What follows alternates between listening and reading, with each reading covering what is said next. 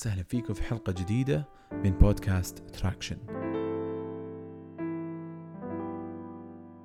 حلقة اليوم راح نتكلم فيها عن موضوع مميز شوية، وما هو من المواضيع اللي كثير نتكلم فيها لما واحد يبدأ يقول أنا أبغى أسوي البراند حقي، أو أبغى أبني المنتج أو الخدمة الجديدة اللي أبغى أدخلها للسوق، واللي هي إيش القيمة قبل المنتج أو الخدمة.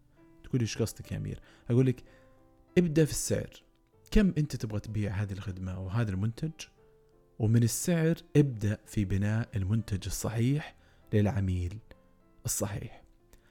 ليش؟ لأنه أحيانا خصوصا الناس الجديدة عن السوق، الناس اللي يبغون يبدون براند جديد ويبغون يدخلون خدمة جديدة، يبدون البراند حقهم، أو هم ما عندهم خبرة في هذا المجال، ممكن يكون تركيزهم على تقديم أفضل جودة ممكنة أو أحسن خدمة ممكنة، ولكن اللي يصير أن تكون تكلفتها أعلى من القيمة اللي ممكن يبغى يدفعها العميل، فيضطرون أنهم بعد شهر شهرين ثلاثة شهور، أو بعد ما تخلص الهبة حقة المنتج حقهم، أنهم يسكرون البزنس ويقولون إحنا ما سوينا الشيء الصح. ليش؟ منتجي كانت جودته مرة ممتازة، ليش الناس ما يشترونه؟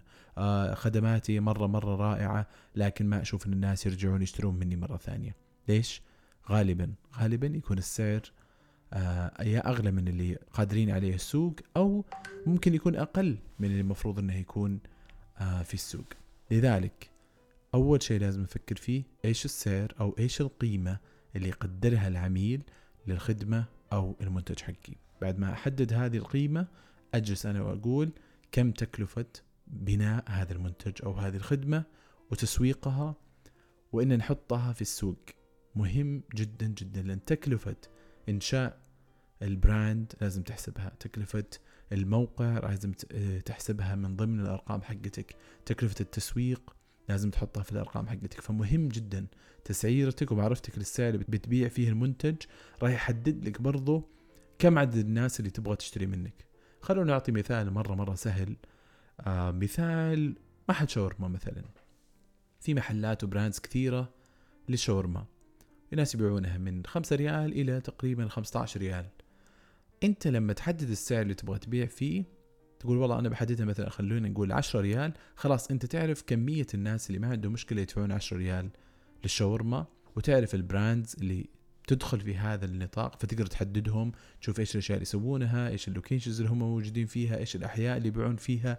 خلاص مجرد تحديدك للسعر يخليك بسرعة بسرعة كذا يصير عندك تركيز للعميل والأماكن اللي فيها العميل والبراندز اللي يشتري منها العميل. وهذه أشياء جدا بتساعدك بأنك تعرف إيش توقعات العميل منك. مهمة جدا إيش توقعات العميل منك، لأن توقعاته هي اللي راح تحدد قديش هو يبغى يدفع على هذه الخدمة وهذا المنتج.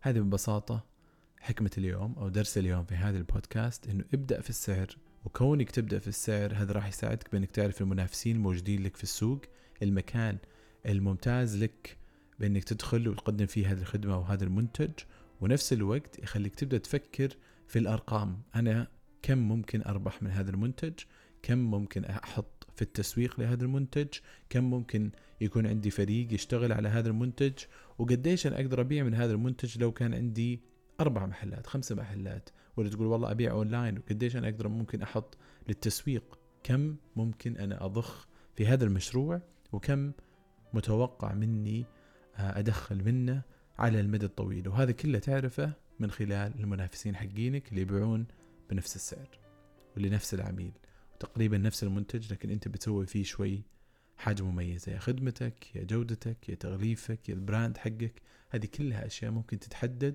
إذا عرفت السعر اللي العميل ما عنده مشكلة إنه يدفع. شكرا لكم، يا رب يومكم جميل.